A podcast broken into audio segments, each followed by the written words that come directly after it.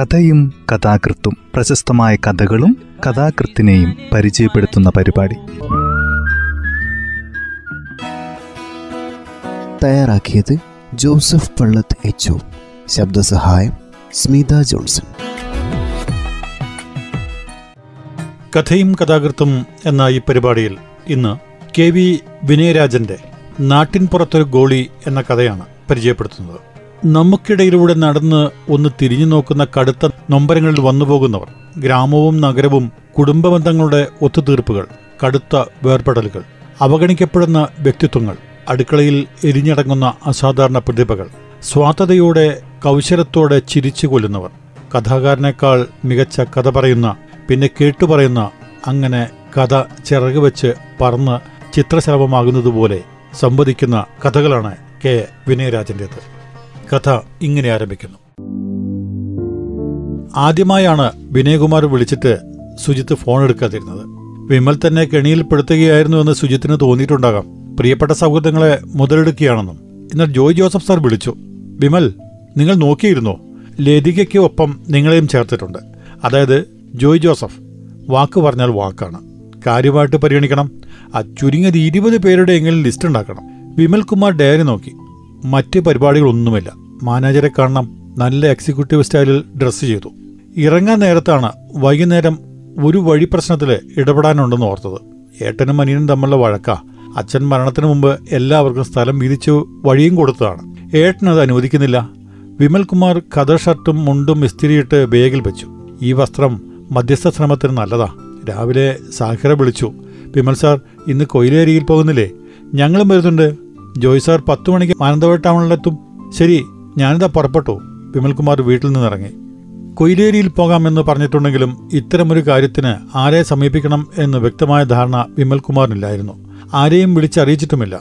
ഒഴുക്കുള്ള പുഴയിൽ വീണ ഉണക്ക തേങ്ങ പോലെ അയാൾ ഒഴുകിത്തുടങ്ങി. ബസ് ടൗണിലെത്തിയപ്പോഴാണ് സുജിത്ത് എരുമത്തെരുവിലേക്ക് നടക്കുന്നത് കണ്ണിൽപ്പെട്ടത്. ഉടനെ ചോദിച്ചു നീ എവിടെയാ? എനിക്ക് ഉടനെ കാണണം. തിരക്കില്ലെങ്കിൽ അല്പസമയം. സുജിത്ത് പറഞ്ഞു വിമൽ സാർ താങ്കൾ എവിടെയാണ് ഞാൻ വണ്ടിയുമായി അങ്ങോട്ട് വരാം. ജോയ് ജോസഫിന്റെ പ്രസന്നവും പുഞ്ചിരി നിറഞ്ഞതുമായ ശബ്ദം. ജോയ് ജോസഫിന്റെ കാറ് മുന്നിൽ വന്നു നിന്നു. സുജിത്ത് വണ്ടി കണ്ടമ്പരുന്നു എന്താ പരിപാടി? ഓ അതാണോ? ഞാനില്ല. ഞാനില്ല സുഹൃത്തെ എനിക്ക് താല്പര്യമില്ല. മറ്റു പരിപാടിയൊന്നും ഇല്ലെങ്കിൽ വണ്ടിയിൽ കയറ്. ഞാൻ കൊയിലേരി വരെ പോവുകയാണേ വിമൽ പറഞ്ഞു. സുജിത്തിനെയും കൂട്ടി വണ്ടി കൊയിലേരിയിലേക്ക് നീങ്ങി. തുടക്കമിട്ട് അവർ പരിചയപ്പെട്ടു. സാർ ഞങ്ങളൊരു ബിസിനസ് കാര്യം സംസാരിക്കുകയാണ്. സാറിന് താല്പര്യമുണ്ടെങ്കിൽ അതിൽ പങ്കാളിയാകാം. ഇല്ലെങ്കിൽ വെറുതെ ഒന്ന് ഇരുന്ന് കേട്ടോളൂ. ലോകത്തിൽ നമ്പർ വൺ ബിസിനസ് ചെയ്യുന്ന സുപ്രീം കോടതി അംഗീകരിച്ച കൃത്യമായി ടാക്സ് അടയ്ക്കുന്ന ഒരു മൾട്ടി ലെവൽ മാർക്കറ്റിംഗ് കമ്പനിയെക്കുറിച്ചാണ് സർ ഏതൊരു ബിസിനസ് ചെയ്യാനും മുതൽ മുടക്ക് വേണം. ഇവിടെ ഒരു പ്രൊഡക്റ്റ് വാങ്ങിയാൽ മതി സർ പിന്നീട് രണ്ടുപേരെ ജോയിൻ ചെയ്യിക്കുക സാർ അവരും ഈ സിസ്റ്റത്തിന്റെ ഭാഗമാവും. നല്ല വരുമാനം ഉണ്ടാവും സാർ സുജിത്ത് ഇടപെട്ടു. ദയവ് ചെയ്ത് എന്നെ ഇങ്ങനെ സാറേ സാറേ എന്ന് വിളിക്കല്ലേ? സുജിത്തെ എന്ന് വിളിച്ചാൽ മതി. ജോയ് ജോസഫ് ചിരിച്ചു. ശരി സാർ ഓ സോറി സാർ വീണ്ടും പഴച്ചു. സുജിത്തെ ശീലമായിപ്പോയി. ക്ഷമിക്കണേ. സാഫറയും ചിരിച്ചു.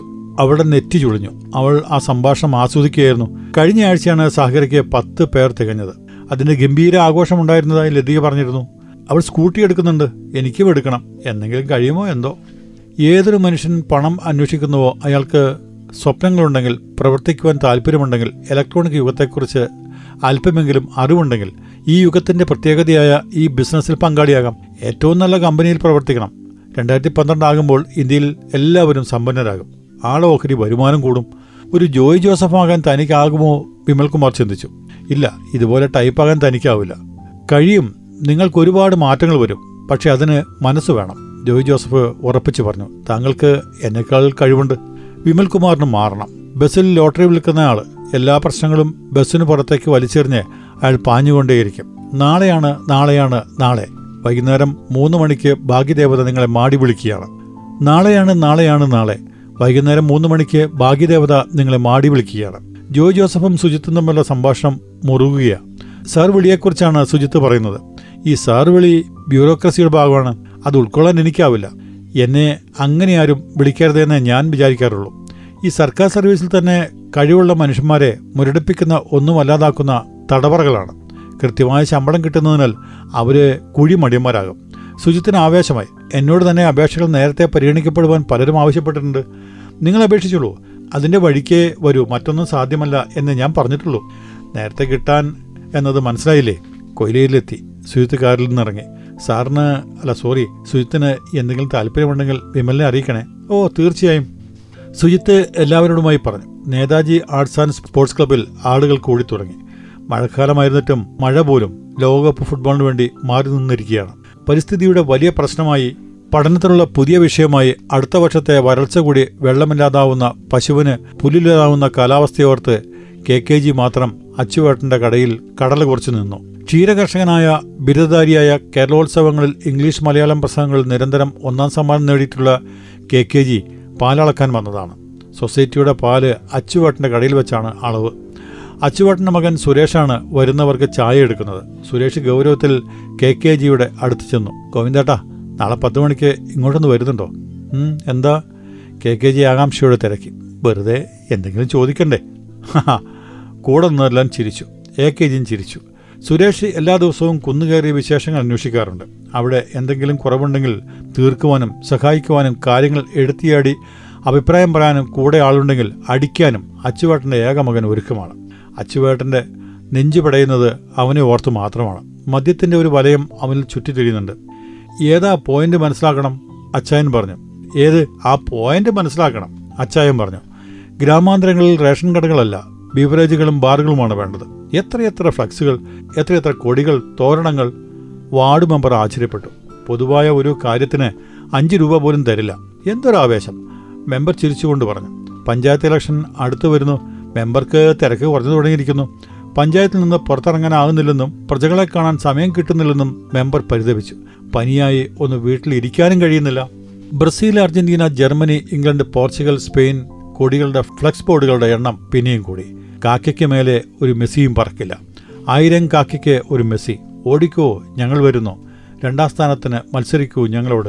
അങ്ങനെ ഗ്രൗണ്ടിന് പുറത്ത് ലോകം മുഴുവൻ മത്സരം പൊടി പറത്തുന്നുണ്ടാവും. ഈ ഫുട്ബോൾ തുടങ്ങിയ പിന്നെ രാത്രി ഉറങ്ങാൻ പറ്റുന്നില്ല.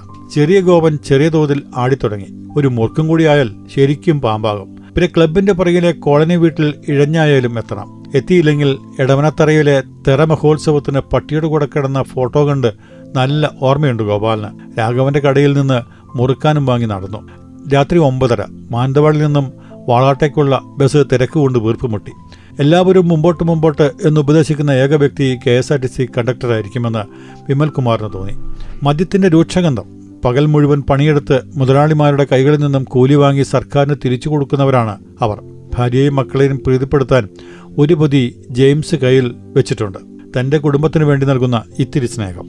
ഒരു സ്ത്രീയും രണ്ട് കുട്ടികളും പുറകിലെ സംവരണ സീറ്റിൽ നോക്കി വെള്ളമിറക്കി. എല്ലാ സീറ്റുകളിലും ആണുങ്ങൾ ഇരിക്കുന്നുണ്ട്. ആരോ കറക്കി വിട്ടതുപോലെ അവൾ കറങ്ങിക്കറങ്ങി ഒരു സീറ്റിന് മുന്നിൽ വന്നു നിന്നു. ആ സീറ്റിലിരുന്ന ആണുങ്ങൾക്ക് ഇരിപ്പറയ്ക്കാതായി. ലേഡി സീറ്റിൽ നിന്നും എഴുന്നേറ്റ് കൊടുക്കണേ കണ്ടക്ടർ വിളിച്ചു പറഞ്ഞു. ബസ്സിലെ തിരക്കിൽ ഫോൺ വിളി ശ്രദ്ധിക്കപ്പെട്ടില്ല. അല്ല ഒന്ന് മയങ്ങിപ്പോയോ?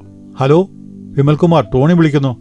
നാളെ രാവിലെ പത്ത് മണിക്ക് പാറക്കൽ ടൂറിസ്റ്റ് ഹോമിൽ ഫംഗ്ഷനുണ്ട് താങ്കൾ നിർബന്ധമായും വരണം. എന്തിന്? കോയമ്പത്തൂർ ഒരു ടീം വരുന്നുണ്ടെന്നേ പുതിയൊരു എം എൽ എം തുടങ്ങിയാണ്. നല്ല എക്സിക്യൂട്ടീവ് ഷർട്ട് സാരികൾ വില അഞ്ഞൂറ് രൂപ. ഇത് വാങ്ങുകയും ഒരാൾക്ക് എത്രയും വാങ്ങാം അത്രയും സൈറ്റ് അയാൾക്ക് ലഭിക്കും. അതിന് കീഴെ ആരൊക്കെ ഷർട്ട് സാരി വാങ്ങുന്നുവോ അവരുടെ ലാഭം നമ്മുടെ അക്കൗണ്ടിലേക്ക് വരുന്നേ. സോറി ഞാൻ വരില്ല. എനിക്ക് നാളെ അത്യാവശ്യ ചില പരിപാടികളുണ്ട്. നീ അങ്ങനെ ഒഴിഞ്ഞു മാറല്ലേ? നല്ലൊരു അവസരം. ഇവർ പുതുതായി തുടങ്ങുന്നേ ഉള്ളൂ. അഞ്ഞൂറ് രൂപ മുടക്കേ വരുന്നുള്ളൂന്നേ. അതുകൊണ്ട് തന്നെ പർച്ചേസിങ് കൂടും. താല്പര്യമുണ്ടെങ്കിൽ വരണം. അല്ല നീ ഒന്ന് വന്നു നോക്ക്. ടോമിയുടെ നിർബന്ധം. ഇന്ന് കളി കാണണം. ഉറപ്പിച്ചതാണ്. കളി തുടങ്ങി. ജർമ്മനിയും സ്പെയിനും. അർജന്റീനയോട് കളിച്ച ജർമ്മൻ പടയെ കാണാനേയില്ലായിരുന്നു. ഒരു കുതിച്ചു ചാട്ടത്തിനിട നൽകാതെ ജർമ്മൻ പടയെ സ്പെയിൻ പ്രതിരോധിച്ചു. കളി വിരസമാവുകയാണ്. ബിമൽ ഇടയ്ക്ക് മയങ്ങിപ്പോയി. പെട്ടെന്ന് ഞെട്ടി. ഒന്നും സംഭവിച്ചിട്ടില്ല. കളി അധിക സമയത്തേക്ക് നീങ്ങി. സ്പെയിൻ ആധികാരികമായി ഒരു ഗോളിന് ജയിച്ചു. ജർമ്മനിയുടെ ആഘോഷവും അസ്തമിച്ചു. വിമൽകുമാർ ലൈറ്റുകൾ കെടുത്തി. കമ്പിളിപ്പതപ്പിനുള്ളിലേക്ക് ഇഴഞ്ഞു കയറി. അതിനുള്ളിൽ ലതികയുണ്ട്. മയക്കത്തിന്റെ ആഴങ്ങളിൽ ഗ്രൗണ്ടിലൂടെ ഫുട്ബോൾ കളിച്ചുകൊണ്ട് വീരനായകൻ. ലതിക വലിഞ്ഞു മുറുകി ഉണർന്നു. എന്താ വർക്കൊന്നുമില്ലല്ലോ? അല്ല സാർ വർക്കിലാണ് വിമൽ പറഞ്ഞു. അരിവർക്കലാണോ? ജോയ് ജോസഫ് ചിരിച്ചു. കൂടെ വിമലും. ലതിക നന്നായി വർക്ക് ചെയ്യുന്നുണ്ടല്ലോ. ഒന്ന് മനസ്സ് വെച്ചാൽ നിങ്ങൾക്കും നന്നായി പെർഫോം ചെയ്യാൻ കഴിയും. ലോകകപ്പ് ഫൈനൽ കഴിഞ്ഞു. യൂറോ കപ്പിലെ ചാമ്പ്യന്മാരായ സ്പെയിൻ ലോകകപ്പിലും ചാമ്പ്യന്മാരായി. ഫുട്ബോളിന്റെ താളം നൃത്തം എന്ന് പറഞ്ഞ ലാറ്റിൻ അമേരിക്കൻ ടീമുകൾ യൂറോപ്യൻ ടീമിന്റെ ശക്തമായ പ്രതിരോധത്തിന് മുമ്പിൽ കടപഴകി വീണു. വിമൽകുമാർ പത്രവാർത്തയെക്കുറിച്ച് ഓർത്തു. ആദ്യം അവഗണിച്ച കമ്പ്യൂട്ടറിന്റെ നിഗമനങ്ങൾ പോൾ എന്ന ജർമ്മൻ നീരാളിയുടെ പ്രവചനം. ഇങ്ങനെ അളന്നെടുക്കാൻ പറ്റിയ കരുത്താണോ ഫുട്ബോൾ? ആദ്യ റൗണ്ടിൽ തികച്ചും ആധികാരികമായി കളിച്ചിട്ടും സ്വിറ്റ്സർലൻഡിനോട് തോറ്റ സ്പെയിൻ സെർബിയയോട് തോറ്റ ജർമ്മനി തോൽവി കരുതലോടെ കുതിച്ചു കയറാനുള്ള ഊർജമായോ? നിരന്തരം ജയിച്ചു കയറി പടിയിറങ്ങിപ്പോയ ബ്രസീലും അർജന്റീനയും ലൂയിസ് ഹാബിയാനോയുടെ താഴ്ന്നു പറന്ന ജെറ്റ് വിമാനവും മെസ്സി ഓടിച്ച റോസ് റോയ്സ് കാറും അലക്ഷ്യമായി കുതിച്ചുപാഞ്ഞ് അപകടത്തിൽപ്പെട്ടപ്പോൾ കൂട്ടായ്മയുടെ ഒത്തൊരുമയോടെ കളിച്ച സ്പെയിൻ എതിരാളിയുടെ ഗോൾമുഖത്തെ ശക്തമായ പ്രതിരോധവും തകർത്ത് മുന്നേറി ലോകകപ്പിൽ മൊത്തമിടുമ്പോൾ പ്രത്യേകമായി ഒരു വ്യക്തിയെ ഡ്രൈവറാക്കി വെച്ചില്ല. ടീമിനെ മൊത്തം ഒരു വ്യക്തിക്ക് തീരെഴുതി കൊടുത്തില്ല. രാവിലെ എഴുന്നേറ്റപാടെ ഇളയമകൻ അടുത്തു വന്നു. അച്ഛ ഇന്ത്യ എന്താ ലോകകപ്പ് കളിക്കാത്തെ? കപ്പ് കളിക്കുന്നവർ കൊണ്ടുപോകട്ടെ. ഇന്ത്യയും ഇതുപോലെ ലോകകപ്പ് ഫുട്ബോൾ കളിക്കുമോ? ലോകം മുഴുവൻ ഇന്ത്യയ്ക്ക് വേണ്ടിയും ഇതുപോലെ ആവേശം കൊള്ളുമോ? വിമൽകുമാർ കുളിച്ച് ശുഭവസ്ത്രധാരിയായി അമ്പലത്തിലേക്ക് പോയി. അമ്പല കമ്മിറ്റി അംഗമാണ്. ഇടയ്ക്കൊക്കെ ഒന്ന് മുഖം കാണിച്ചില്ലെങ്കിൽ. ആരെ? അയാളുടെ ഉള്ളിൽ നിന്നും ആരോ ചോദിച്ചു. നിങ്ങൾ ആരെയോ? ദൈവത്തെയോ? കൗതുകത്തോടെ ആ ചിന്ത മനസ്സിൽ വളർന്നു. കൈകൾ കൂപ്പി. ദർശനത്തിൽ നിന്ന് ദേവിയെ ദർശിച്ച നേരം കണ്ണടച്ച് പ്രാർത്ഥിച്ചു. എന്നും അങ്ങനെയാണ്. ദർശനത്തിന് കാത്തു നിൽക്കും.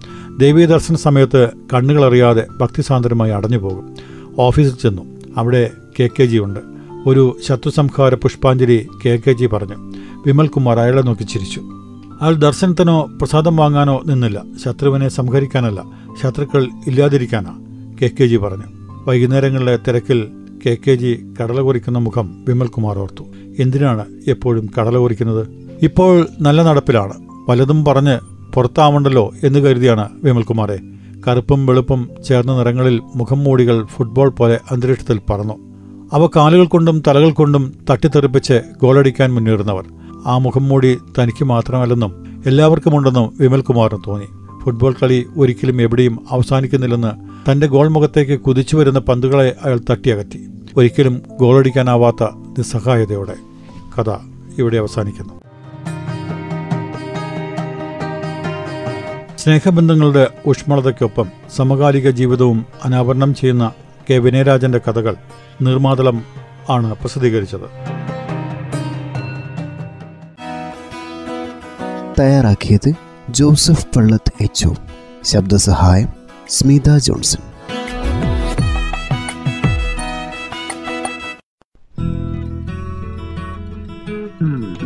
കഥയും കഥാകൃത്തും പ്രശസ്തമായ കഥകളും കഥാകൃത്തിനെയും പരിചയപ്പെടുത്തുന്ന പരിപാടി.